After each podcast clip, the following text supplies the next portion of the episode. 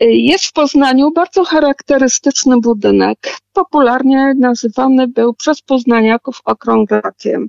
On do dzisiaj istnieje, ale ma swoją historię. Po wojnie trzeba było odbudowywać różne budynki i poznaniacy się zastanawiali nad nowym miejscem pobudowania domu handlowego i znaleźli miejsce po y, zburzonym w czasie wojny i nieodbudowanym Banku Cukrownictwa, który mieścił się na rogu Mielżyńskiego i ulicy 27 grudnia. Projektantem był y, Marek Lejkam. W 1948 roku rozpoczęła się budowa, a hucznie w styczniu 1955 otworzono.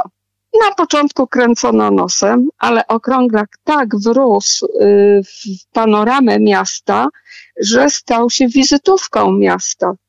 Ja pamiętam nawet jeszcze, wie pan, jak to budowali, także no, no to wtedy już byłem takim chłopakiem, takim chłopakiem już byłem, co mnie trochę interesowało, to y, później, y, w późniejszym czasie nawet spotkałem tych ludzi, którzy, którzy bezpośrednio, ja jeszcze byłem wtedy byłem za młody, żeby tam pracować, ale co pracowali tam właśnie przy okrąglaku, opowiadali mi jak jakimi to sposobami. Dużo było ręcznej, fizycznej pracy, bardzo dużo wrażeń. No budowane to było, muszę panu powiedzieć, w warunkach rzeczywiście, no, w takich prymitywnych, no, na, na te czasy, no, ja pamiętam, takie były mm, pomosty, pan, z kondygnacji na kondygnację i to, to takie taczki to się nazywało, to były takie, ja nazywałem się to japonki na dużych kołach takie i wciągali to NBT-u, w, tych, Japonkach wciągali tam.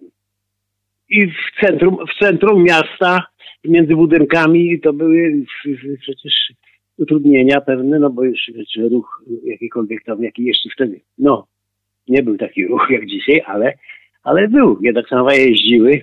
Także to było rzeczywiście duży wysiłek i powstał budynek, który stoi i to stoi dzisiaj rzeczywiście mocno.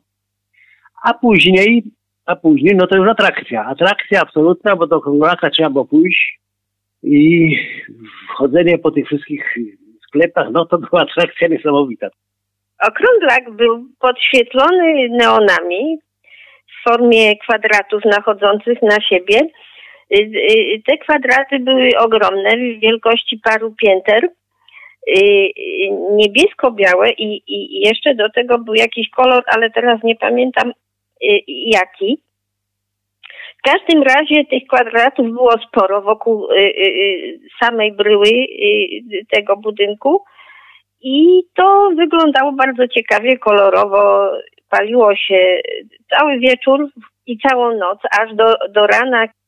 Wchodząc do tego okrąglaka, to wchodziło się trzema wejściami, bo były trzy klatki schodowe i trzeba było bardzo uważnie patrzeć, którymi schodami na które piętro wejdziemy, bo nie każde schody na każde piętro prowadziły. Cały ten budynek składał się z dziesięciu pięter. Dwa piętra podziemia i tam były magazyny i różne urządzenia do obsługi tego, tego budynku i osiem pięter na y, takie sale handlowe. I na każdym piętrze coś inne było. E, koledzy i koleżanki e, e, właśnie byli w oknach i jakby na widoku dla innych przygotowywali te okna wystawowe, były nawet konkursy na ten temat, które, które okno lepsze jest i, i, i wtedy były nagrody, więc to każdy się starał, był angażowany na to. Ale mówię, że te konkursy były niesamowite, bo to przeważnie byli mm, wykształceni z, po liceum plastycznym poznańskim, bo tam się e, dostawało tytuł e, technik dekorator. Przyciągały, przyciągały, bo naprawdę tak, bo to było jakby żywy, no żywy teatr okna wystawowe i można było nawet mm, dowiedzieć się, co na danym piętrze jest, bo, bo wtedy było napisane, prawda, że, że to, to, to i, i każdy wiedział, że może z tego skorzystać.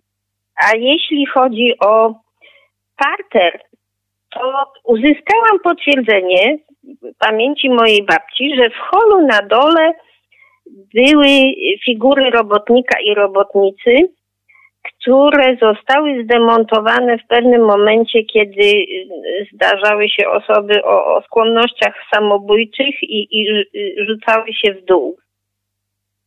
I po tym wszystkim, po zdemontowaniu tych figur, założono na klatce schodowej wokół y, wnętrza y, siatki ochronne, po to, żeby już nikt więcej y, za balustradę nie wypadł. Na parterze były również windy. Tych wind było kilka, ale one były dosyć mało pojemne, pojemne, bo tam wchodziły cztery czy pięć osób i w środku siedział pan na krzesełku i za każdym razem jak się wchodziło, to pytał, które piętro. Po czym poruszał dźwignią, okazuje się, że wtedy jeszcze nie było guziczków do naciskania, poruszał dźwignią i winda ruszała w dół. Wtedy drzwi się nie zamykały automatycznie, tak jak teraz w windach, tylko na taki zacisk dwie poły drzwi się zamykały i w momencie, kiedy winda się zatrzymała na żądanym piętrze, to ten pan tylko tak lekko popychał te drzwi po to, żeby się rozchyliły i żeby osoby mogły wysiąść. W jakimś momencie y, na dole delikatesy i to takie y, z górnej półki, których się właściwie nie, nie widziało w Poznaniu. Poza tym właśnie takie y, bardzo pod, podręczne mm, na przykład kosmetyki, czy, czy jakieś takie najpotrzebniejsze sprawunki tak na co dzień, co się widzi teraz w kioskach. Na parterze mieściły się różne punkty usługowe i właśnie najbardziej popularnym był właśnie ten punkt uzupełniania tuszu we wkładach do długopisów to urządzenie to był rodzaj pompki z dźwignią. Y, pan naciskał dźwignię i, i do tej rurki, y, w której powinien być tłuszcz, wtłaczał ten, ten środek do pisania. Ta usługa była o wiele tańsza aniżeli y, kupno wkładu do długopisów w sklepie z artykułami piśmienniczymi. A w przypadku punktu repasacji pończoch to Rajstopy to jest chyba wynalazek dopiero z przełomu lat 60. i 70. Wcześniej były pończochy, które no niestety szybko się rwały i panie, które y, y, chciały uratować jeszcze mm, swój budżet i, i, i nie kupować od razu nowej pary pończoch, to odnosiły właśnie do takiego punktu, gdzie pani miała maszynkę y, która oczywiście elektryczną, która szybciutko podciągała te oczka, które y, y, się opuściły i cieniusieńką niteczką zszywała dwa ostatnie oczka, żeby y, no, znowu nie, nie, nie poleciały w dół. Jeżeli kogoś nawet i na taką usługę nie było stać, no to musiał, musiała pani sama usiąść i, i, i misternie przy pomocy najcieńszego szydełka y, ratować swoje pończochy. Ja y, wspominam bardzo mile, gdzieś u góry na, na chyba szóstym piętrze było takie studio y, nagrań. I tam można było na płytach winylowych nagrać y, życzenia i wysłać jako pocztówkę do jakiejś swojej miłej osoby z okazji Dnia Mamy, czy, czy z każdej okazji. Były y, na tych pocztówkach winylowych nie tylko polskie piosenki, ale i zagraniczne. I chyba 15 zł kosztowała taka płyta. Nie pamiętam, ale to nie, nie, nie było ani drogie, no toż nie, nie było za, za tanie ale to była taka atrakcja. Biegało się właśnie po to, żeby y, swoje życzenia nagrać i komuś wysłać. To był taki y, miły podarunek albo taki miły gest. Była też w okrąglaku budka. Y, to było takie stud, powiedzmy mini studio, w którym robiło się zdjęcia na pasku. Cztery zdjęcia wychodziły. No i ja z koleżanką żeśmy biegały do tej budki bardzo często, bo nigdy nie mogłyśmy trafić, kiedy ta fotokomórka nam zrobi zdjęcie i dzikie miny nam wychodziły. Więc było dużo śmiechu z tego powodu, więc to było szybkie. No po, po drodze niespodzianki właśnie tego typu, że wychodziły zdjęcia, że na przykład głowa była na dole, bo ktoś sobie sprawdzał, czy koszulę ma prosto, czy tam bluzkę. Jeżeli ktoś zachował te zdjęcia, bo to takie polaroidowe, e, to naprawdę dzisiaj może się uśmiechać do nich ale o tyle to było fajne, że dostawało się od razu to zdjęcie. Też nie było to drogie i dużo ludzi y, korzystało z tych budek, dlatego że dawniej nie było takich oboszczeń jak teraz, że trzeba patrzeć wprost, czy tam lewe ucho. Się schodziło do tej budki i można było takie zdjęcie na legitymację, czy na prawo jazdy. No tak sobie kojarzę, jeżeli w styczniu 50, 1955 roku nastąpiło otwarcie mm, okrąglaka, to pamiętam, że to był chód i prawdopodobnie to było na jesień tego samego roku moi rodzice wybrali się na zakupy do okrąglaka i to zapamiętałam do dzisiaj, że mama kupiła sobie piękną szyfonową chustkę i do tego takie bardzo modne wtedy buty, y, pantofle to były na takich y, stabilnych obcasach, one były wtedy bardzo modne. Mój ojciec w ogóle pochodzi z Podżytomierza i bardzo długo szukał swojej rodziny tuż po wojnie i udało mu się pewnie rok przedtem znaleźć swoją kuzynkę mm, w Kijowie. I chciał jej sprawić jakąś przyjemność i dlatego y, kupili dwie takie same chustki i dwie takie same pary butów.